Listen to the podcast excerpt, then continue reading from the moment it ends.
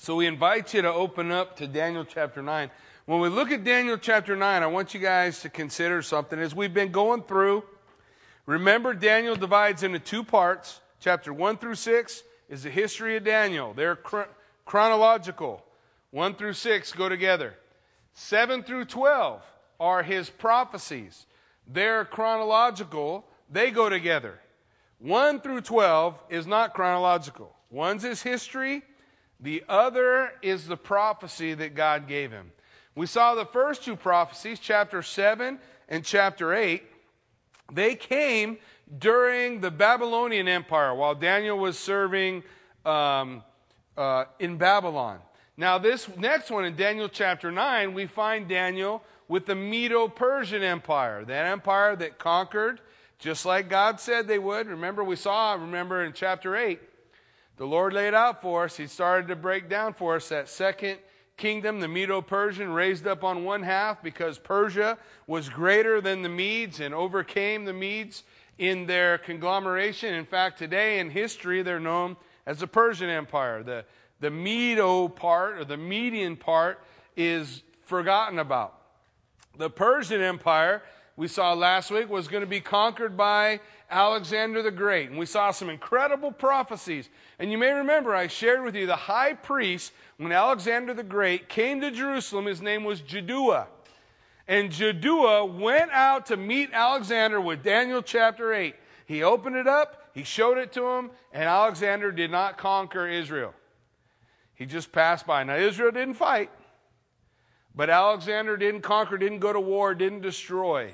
He was amazed that he could see his career in the pages of Scripture. So we had an opportunity last week to look at that. But as we look at Daniel chapter 9 this week, and I don't know that we'll get all the way to the prophecies that everybody loves to study, Daniel's 70 weeks, because there's something in the beginning that's so important for us, I think, to grasp and really get our hands around in Daniel chapter 9. So it begins in chapter 9, verse 1.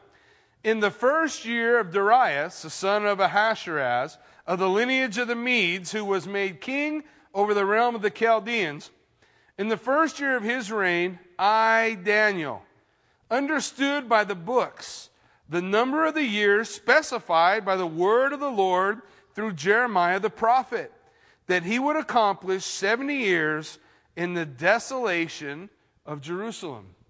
Hey, Daniel was reading the word of God. He had a scroll of Jeremiah. He would spend time in God's word. And I want to encourage you that the things that we see happening in Daniel's life can also happen in our life to a greater or lesser extent if we follow the example that we see laid out for us in Daniel. Daniel would study God's word. That study of God's word would lead him to prayer. That prayer would lead to a revelation of God in Daniel's life. And that revelation of God in Daniel's life would lead Daniel to study God's word, which would lead to prayer, which would lead to a revelation of God in Daniel's life, which would lead to Daniel studying God's word. It works exactly the same way in our life. When we study God's word, and we're going to come across things, and Daniel's going to come across things, and he's going to say, Lord, I don't understand, and I don't know what's going on here, but I believe your word, and so I'm going to lean to you. God, help me. God, show me. What is it that you have for me to do? And God would reveal to Daniel that next step, that next thing. And in Daniel chapter 9, he reveals to him the greatest prophecy in the entire Bible. He gives it to Daniel. But why? Because Daniel was much beloved of God. He was much beloved of God because he communed with him. He spent time with him. We know, remember from Daniel chapter 6, that's Daniel in the lion's den, right?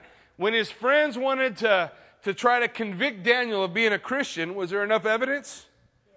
Sure, all they had to do was say, I know, let's make a law that says you can't pray to any other god. Would that work for us? Is there enough evidence in our life? Do we spend enough time before our Lord crying out to him, God? So that if our friend said, hey, there's a law, you can't pray anymore, well, is that going to affect Is it going to affect our life? Well, for Daniel, they knew they had him, right? Because he's going to pray 3 times a day. 3 times a day, morning, noon, and night. He's going to pray. He's going to seek the Lord. So as he studies God's word, his heart is drawn to commune with him, to talk to God about what he's studying, to understand what it is that God's laying out for him.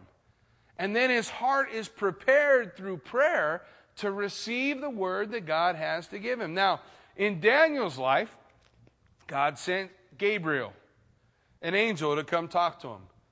Now, God may or may not do that for us, but because God has given us his word, if we're willing, as we prepare our heart to go before the Lord and commune with him and in prayer seek to grasp God's hand, then God will reveal. He will reveal it to our heart.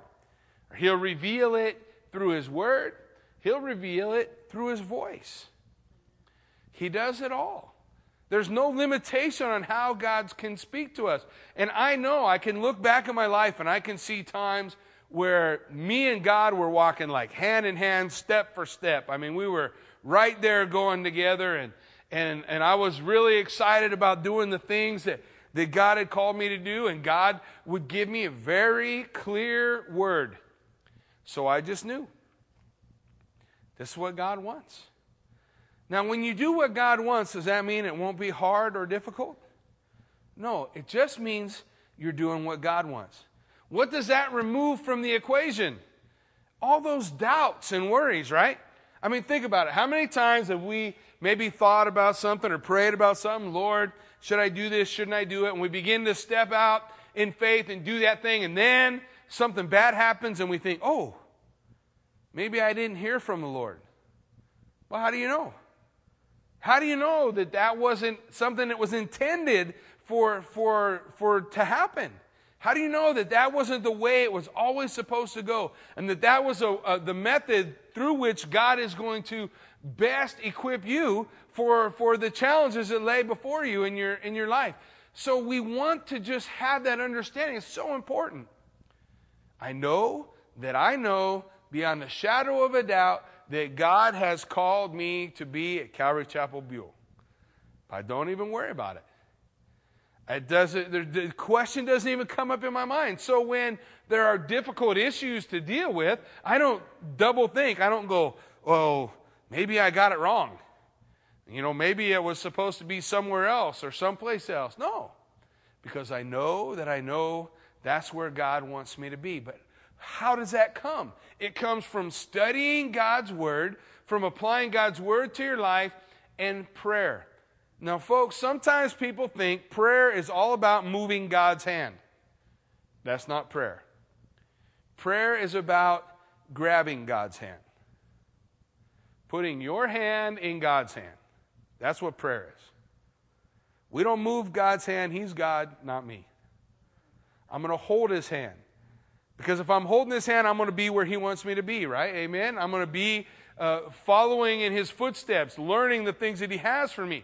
I'm not trying to declare what God must do. I'm going to put my hand. Lord, I know here's the situation. You're going to do something. But if I'm holding your hand and the storm comes, I don't need to be afraid, right? I'm with him. I'm where I'm supposed to be. And so this is the lesson that we see in Daniel. And one of the things we want to grasp in Daniel chapter 9 is this is the moment when Daniel recognizes why they're in captivity. Jeremiah the prophet said, for 490 years, the children of Israel did not keep the Sabbath year. For 490 years, they failed to give the land a rest. God said, 6 years you worked the land, and the 6th year I'll give you double. And you let the land rest the 7th. You trust in me, I'll take care of you. But when they came to that 7th year, they didn't trust the Lord. They planted and worked the land, and they worked the land for 490 years, and God said, you have failed to keep a Sabbath year for 70 times 7. Does that ring a bell for anyone? You remember when Peter was talking to Jesus and he said, Lord, how many times should I forgive my neighbor the same offense? Remember? And Peter, thinking he was really reaching out there, as many as 70 times? And Jesus said, no, I say 70 times 7. 490 just happens to be the same amount of years that God forgave the children of Israel before they went into captivity. I don't think there's accidents in the Bible or coincidences. That's way too close a coincidence, isn't it?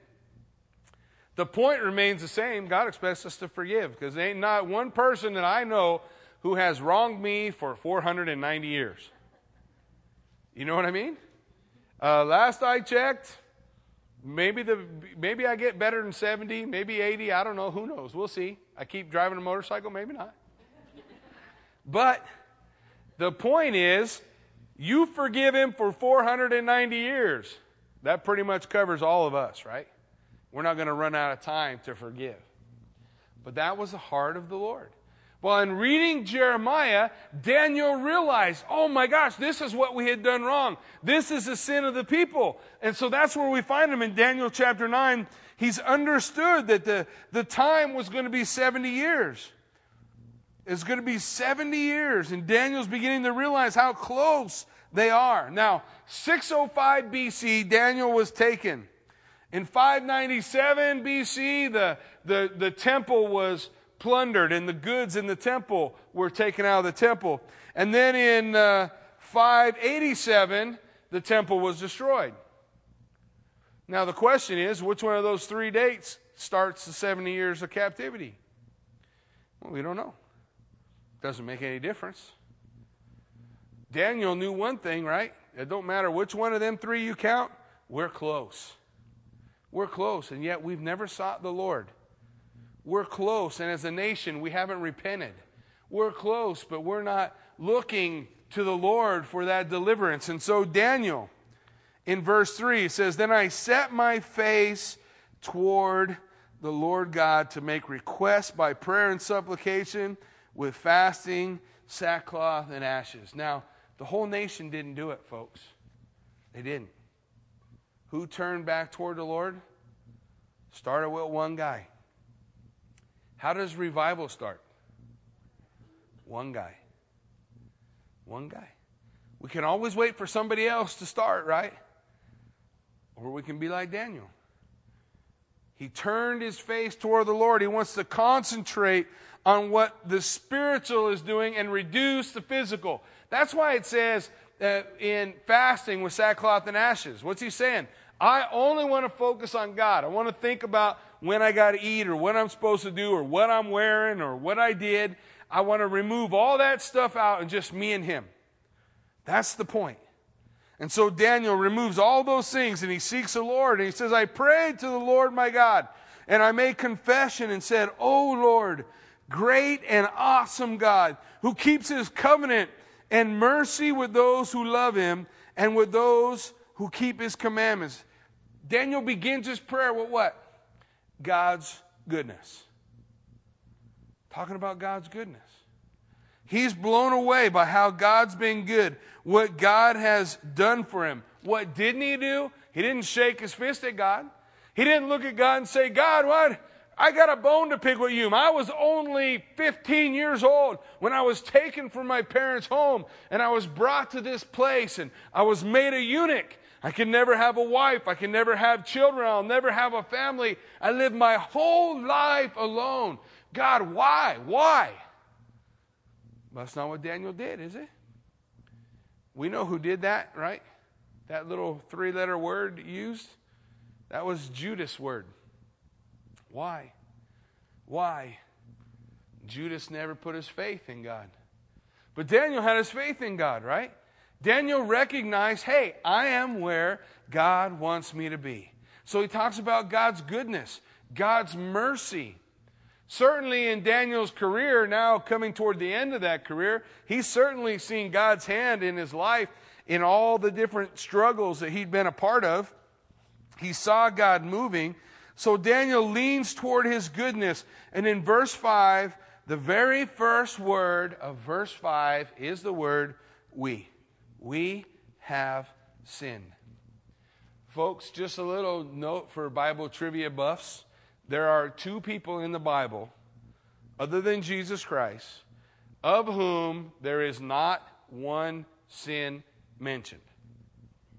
I'm not saying they didn't sin, but the Bible made great efforts, if you will, to show these guys. When we see Abraham, do we see Abraham sin? Yeah. Noah? Yeah, we saw Noah sin. Lot? Yeah, sure, we saw Lot sin. Over and over and over again, we see all these guys. Two people.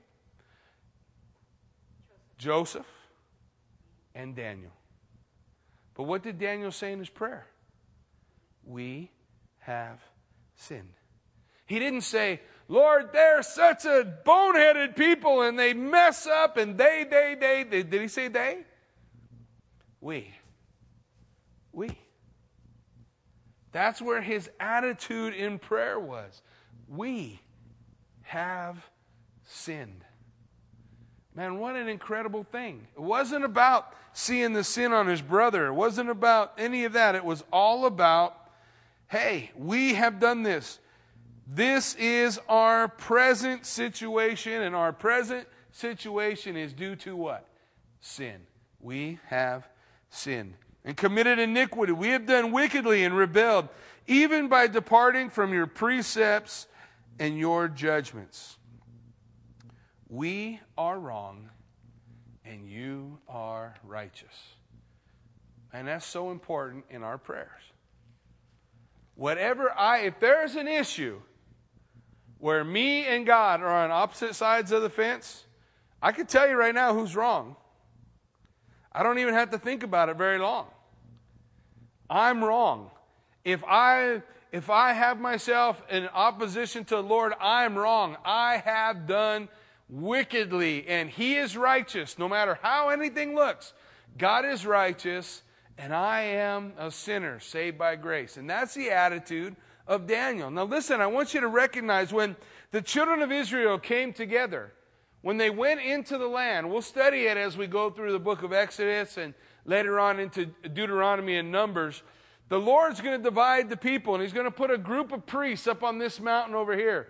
And He's going to put a group of priests up on this mountain over here. And He's going to put the children of Israel in the middle. He calls that middle the Valley of Decision.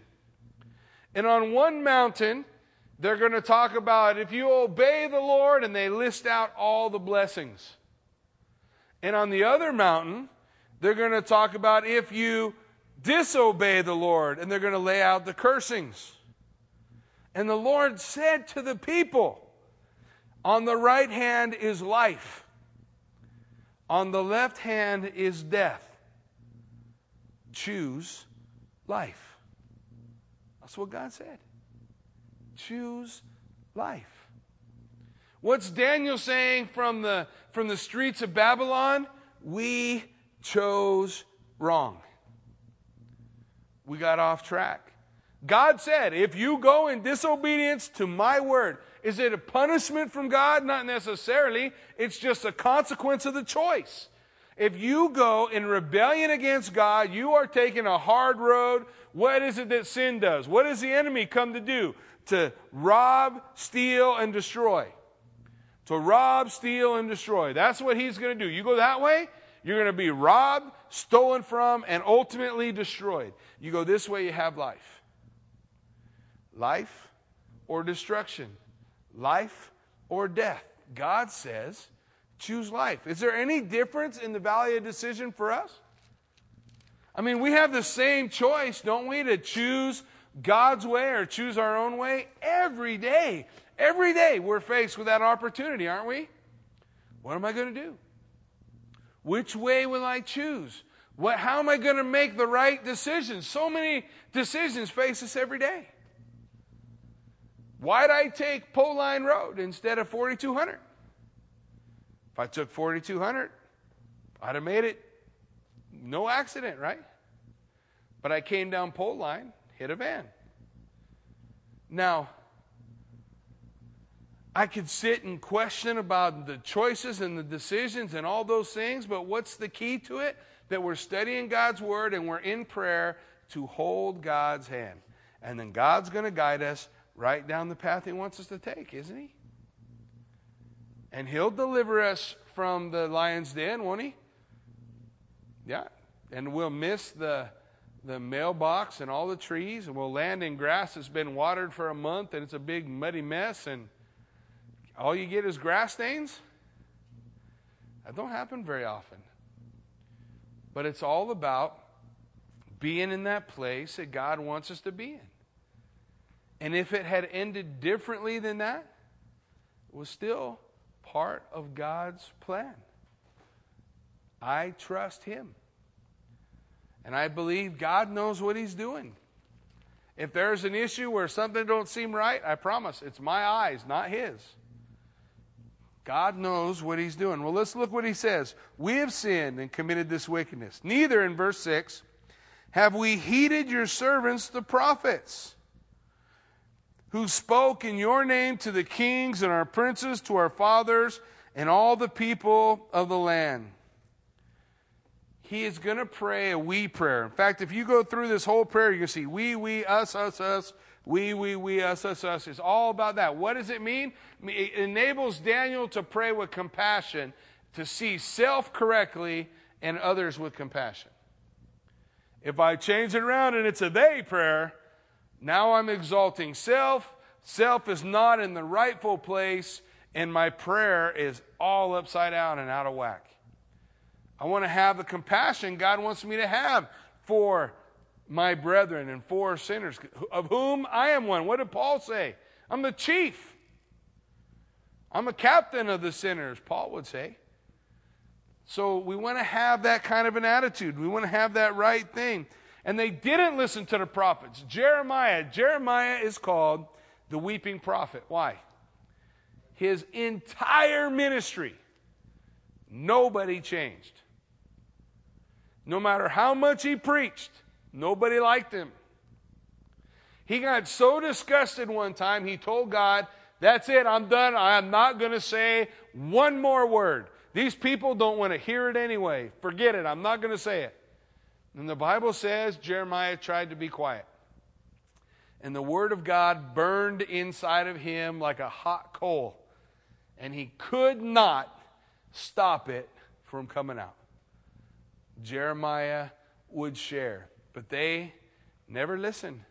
So Jeremiah wrote one of the saddest books in the Bible, Lamentations. What was Lamentations about? When Babylon came and took Israel. Jeremiah told them, don't fight.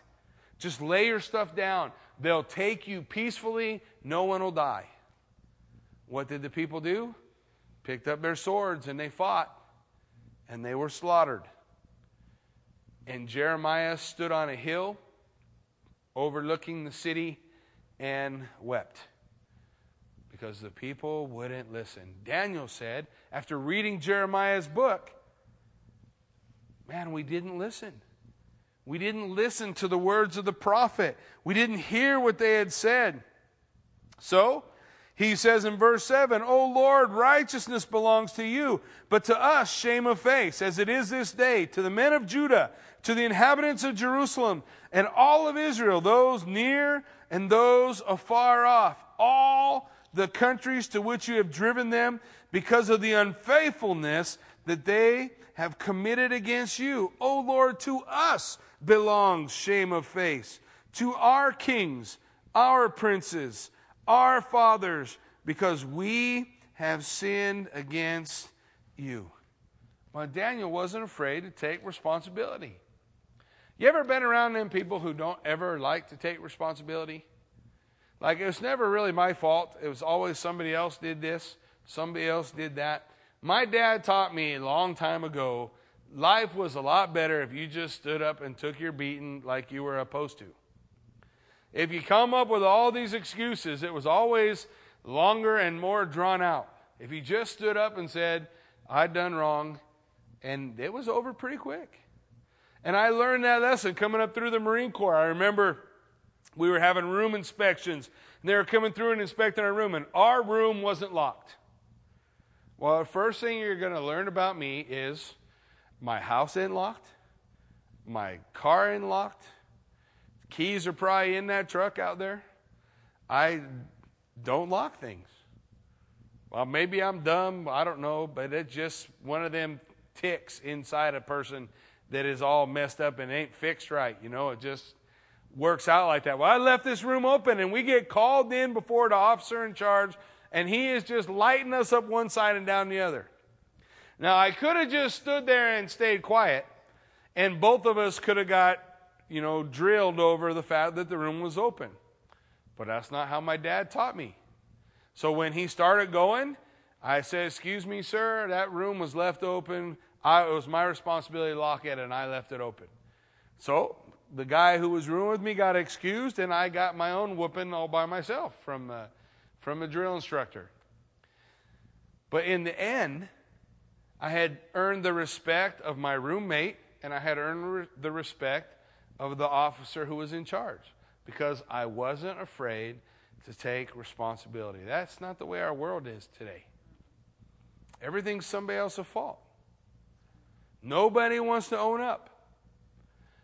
You go to jail, everybody got railroaded. You know, somebody did me wrong, somebody did this wrong, but that isn't the case. I done wrong. You only get to jail one way. You were someplace you should not have been, doing something you should not have been doing, and you got caught.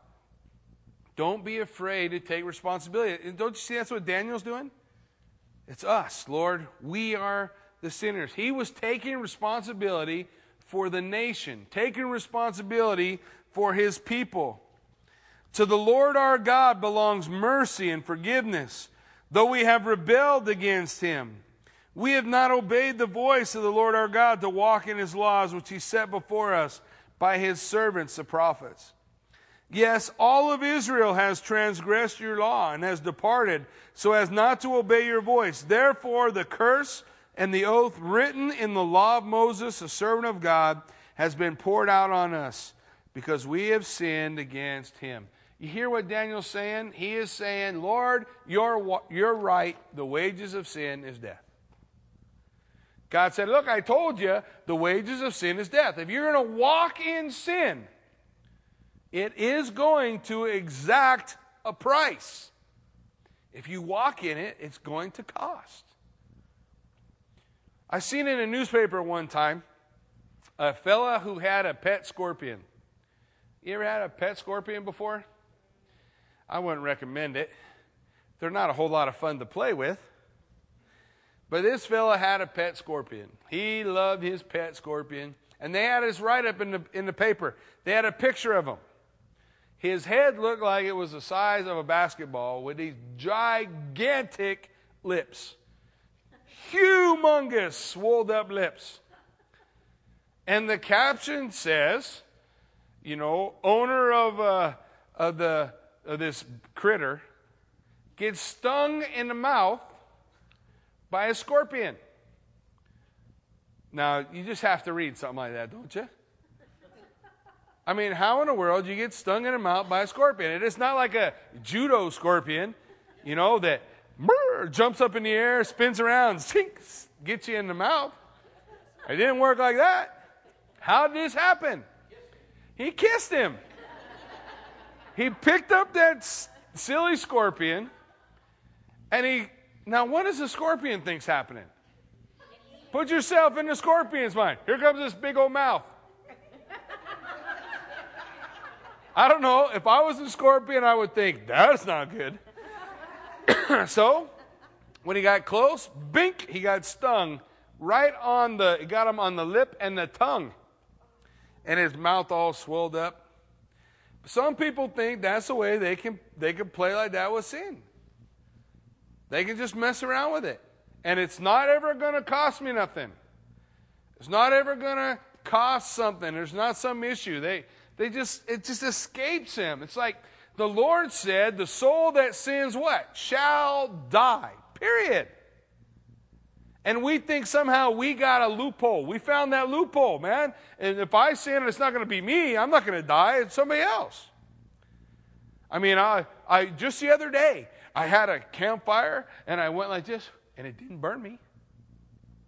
So that means fire doesn't burn, right? No, that's not what it means. All us dads taught our kids that at some point camping. And you go, watch this, son. And their eyes get all big. Yep. Dad's so tough, fire don't even burn him. Yeah. They figured out if they watch very long, huh? Somewhere along the way, you're barbecuing. If you come to my house and I'm barbecuing corn, you'll get to know that I'm not too tough to be burnt. Because we barbecue corn in the what do you call it? Husk. Yeah. It's shucking it, but that's not what you call it. You don't barbecue it in the shuck, right? You barbecue it in the husk. So I take this corn, and I dip the corn in water. I'll learn you guys the trick. It's pretty cool. And then, well, maybe y'all know it already. And I put it on the barbecue, and I cook it, and then I make Mexican corn. I put mayonnaise on it. Oh, doesn't that sound good? Everybody gives me that same look. What? Mayonnaise? Yeah, mayonnaise, and then Parmesan and cayenne pepper. Oh, man. It's so, anyhow. So I'm making that stuff, and they're ready. And I don't know how I always end up with this job. I think I end up with this job because Kathy is smarter than me. And so she gives it to me. So she goes, okay, Jackie, get the corn off the barbecue. Well, okay. So a smarter person might take the corn off the barbecue, put it in a bowl, take it in when it cools off, shuck it. But I don't do that. I take the corn off and I go like this. And then I shuck the corn while the husk is on fire sometimes. And I'm blowing it off, and I put it in and I go, ah. Oh. Now, when I look at my kids like Cole, and I say, yeah, fire doesn't hurt, Dad, he's like, Dad, you're a bonehead. What are you talking about? Get some gloves or something. That would be a lot easier. But you see, it's the same way. People think, I got away with it, right? It's not burning me. It's not hurting. But what is it the devil does? He takes that hand while you're passing it through the fire, and sooner or later, he just holds it over to flame. And the burning happens. Every single time. Every time. It wasn't that God in heaven said, I'm going to punish these people for doing wrong. That has nothing to do with it. Sin has its own punishment. God wants you to stay away from it. Stay out of sin. Walk in righteousness and obedience to God's word. And you don't have to worry about it. Walk with your hand in his hand. So Daniel's recognizing this. And Daniel's seeing it. He's laying out to the Lord, man, we have all transgressed. In verse 12, and he has confirmed his words which he spoke against us and against our judges who judged us by bringing upon us a great disaster. For under the whole of heaven, such has never been done as what has been done to Jerusalem. There has been, surrounding Jerusalem, 36 wars, 17 destructions where the city was brought down to the flat of the ground, and 18 times it has been rebuilt. And there's one more coming. One more destruction, one more rebuilding. The nation of Israel. Satan has his eye on them to destroy them. And it is written in the law of Moses, all this disaster has come upon us, yet we have not made our prayer before the Lord our God, that we might turn from our iniquity and understand your truth. Therefore, the Lord has kept the disaster in mind and brought it upon us. For the Lord our God is righteous in all the works which he does, though we have not obeyed his voice. Man, that's something we want to learn to be able to say. The Lord my God is righteous in everything he does. And if I don't understand it, the problem's not with God. The problem is with me. Well, now, he says in verse 15, now our Lord, O Lord our God, who brought your people out of the land of Egypt with a mighty hand and made yourself a name as it is done this day, we have sinned, we have done wickedly. O Lord, according to all your righteousness, I pray, let your anger and your fury be turned away from your city, Jerusalem, your holy mountain, because of our sins and for the iniquity of our fathers. Jerusalem and your people are a reproach to all those around us. Now, therefore, O God, our God, hear the prayer of your servant and his supplications, and for the Lord's sake cause your face to shine on your sanctuary, which is desolate. Look, Daniel's calling out. He's pleading for God's mercy, for God to realize, hey, we fulfilled the requirement, Lord. Turn us loose.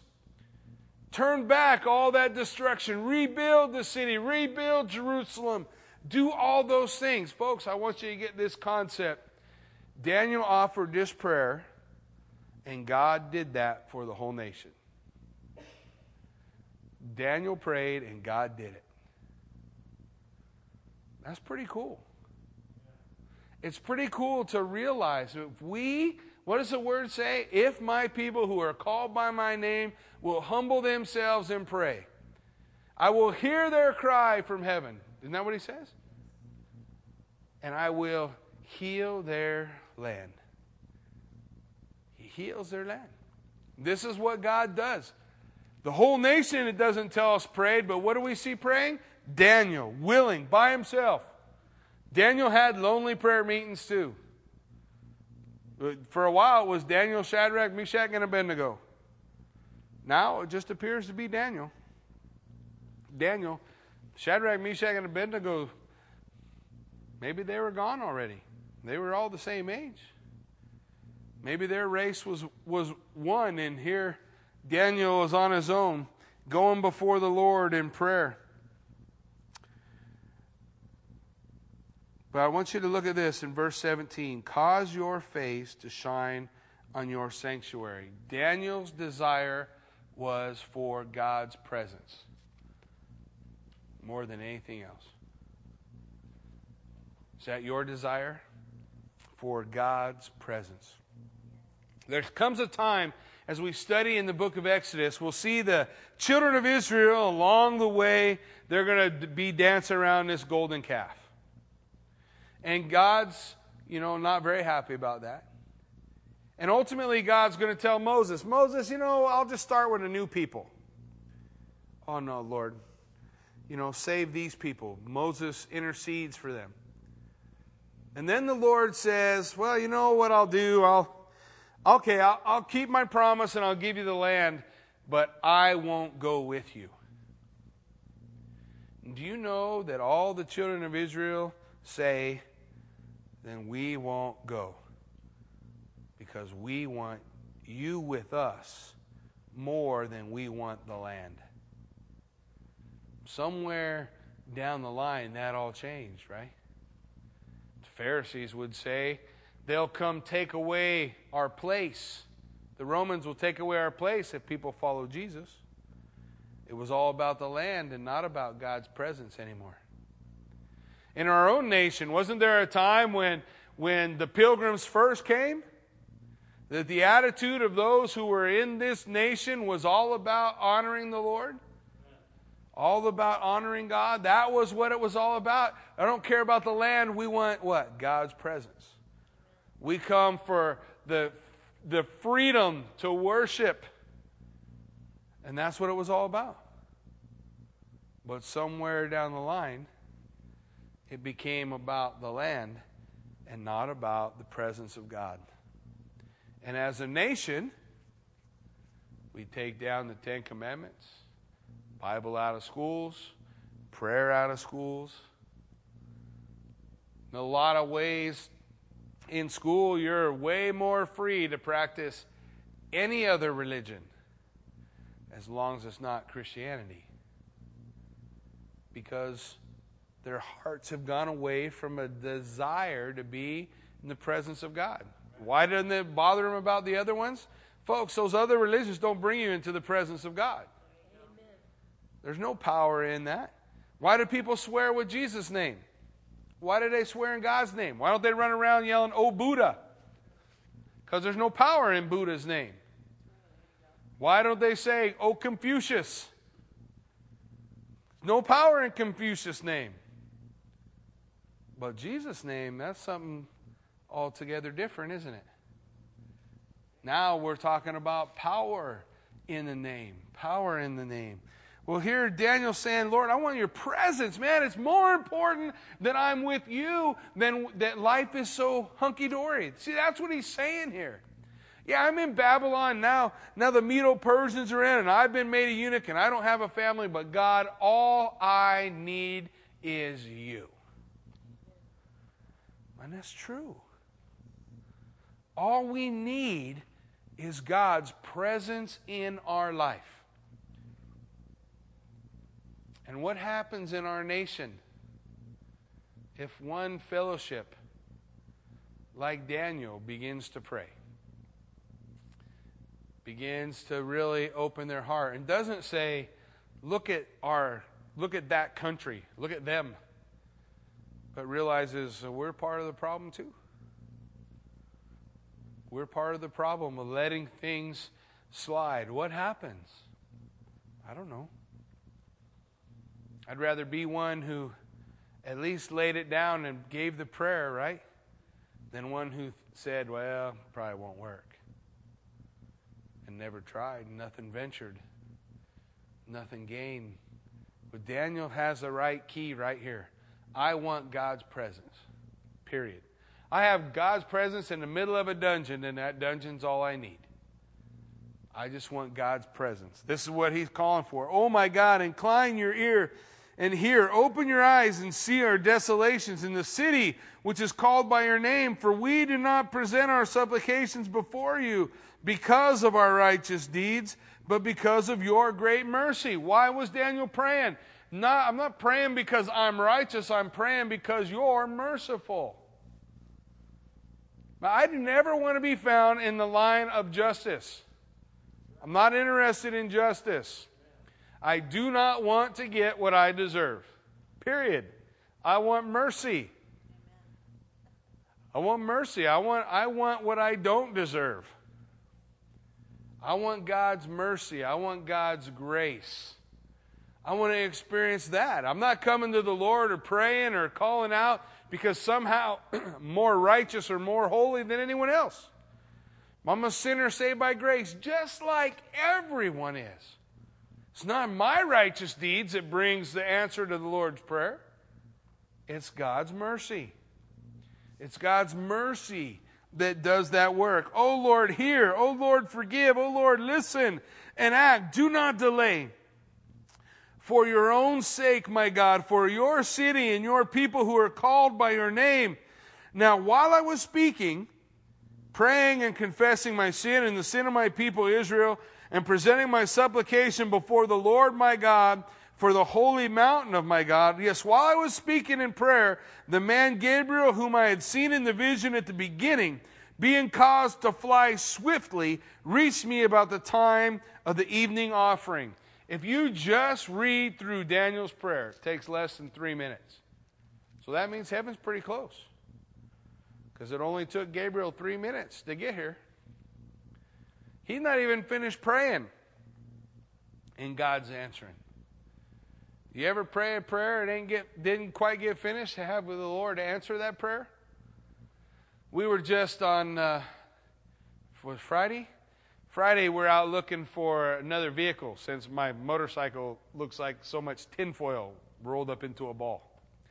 And so we needed something else, some other set of wheels. And we had sold a motorcycle before we moved up and had just gotten the fellow we sold it to just sent us the check this last week. So we had some money to buy a used truck. So we're going around, we're looking at trucks, you know, and I hate buying.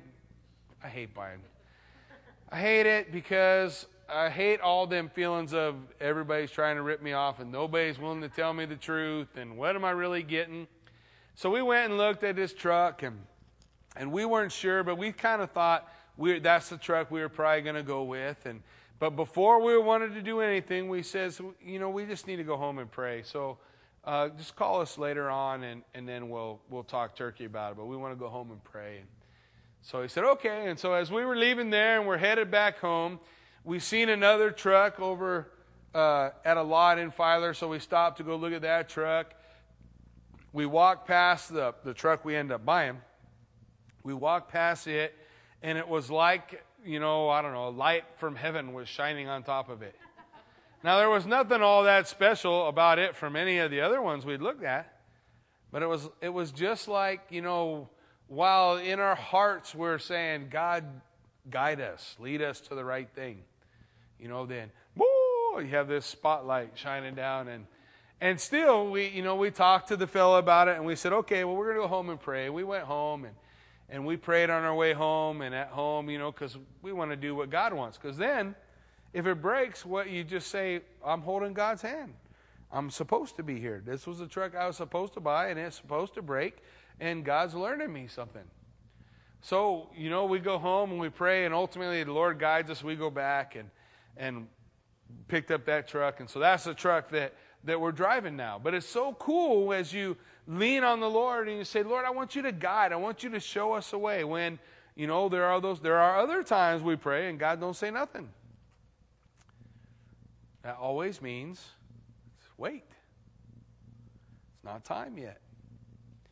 Go home. Keep praying. Put it on a shelf. It's apparently not an emergency with the Lord, and God's never late, right? It's our own things that cause all the hurt and angst for us when we won't wait when God's calling us to. Well, here Daniel's praying. He don't even finish. There's Gabriel. Gabriel is going to give to Daniel the most incredible prophecy in the entire Bible. He's about to lay it all out for him. And he informed me and talked with me and said, O Daniel, I have now come forth to give you skill to understand. Man, the revelation is coming. God's about to tell him things he's never told anybody else.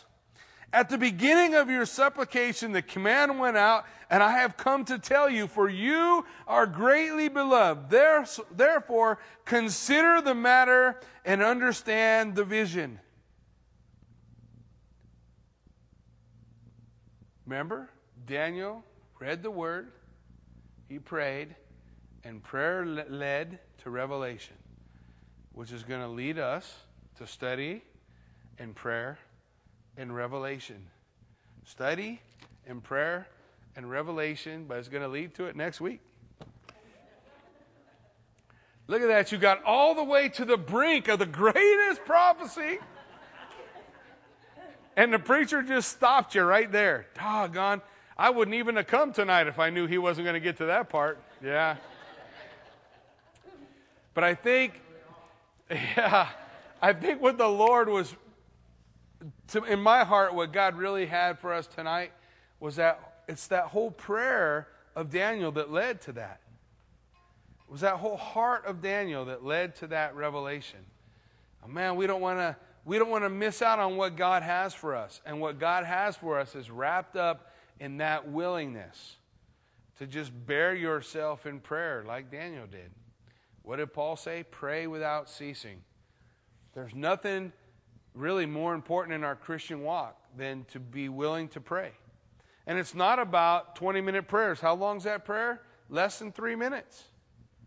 Less than 3 minutes. God's going to answer it all. And he's going to tell him the entire history of the nation of Israel, how that's all going to come together, the day the Messiah is going to come. He's going to lay it all out in the last, whatever we have, 7 or 8 verses left that we'll do next week. He's going to lay all that stuff out. But it was all found in his heart seeking the Lord. That's how we want to go to the Lord. I want to seek the Lord. I want to know. I want to receive from him. I want to know we're doing the things God has called us to do. Amen? We want to know those things. And so I encourage you tonight, we're going to have a few moments of worship. We're going to invite you to worship with us. But you also, in that worship, have the freedom to pray. Seek the Lord. I mean, you're welcome to come up and kneel, but you don't have to do that. You can kneel where you are. You can stand where you are. You can stand in the back. God's everywhere. He'll hear you wherever you're at. And in the Bible, you can see every form of prayer, from on your face, on your knees, standing up with arms raised. All those forms of prayer are there. I encourage you, lean on the Lord just like Daniel did, and allow God to reveal for you not Israel's history. He's already told us that. But he will tell you parts of yours, your journey, the revelation that you need. Why don't you stand with me? Let's pray.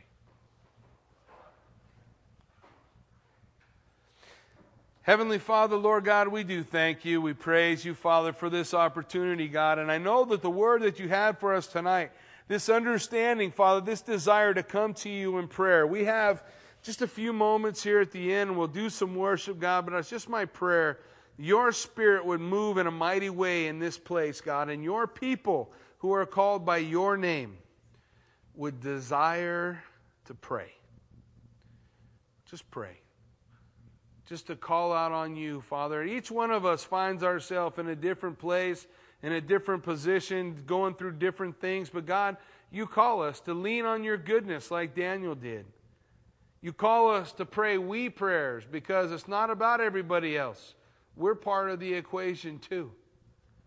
You call us to lean on your mercy, Lord, to put our hand in your hand, not try to move your hand in a direction we want it moved, but just to hold your hand, that you would guide us and lead us as the word leads to prayer and prayer leads to revelation. It's our desire tonight, you would reveal yourself to us as we seek your face in this time. In Jesus' name we pray. Amen.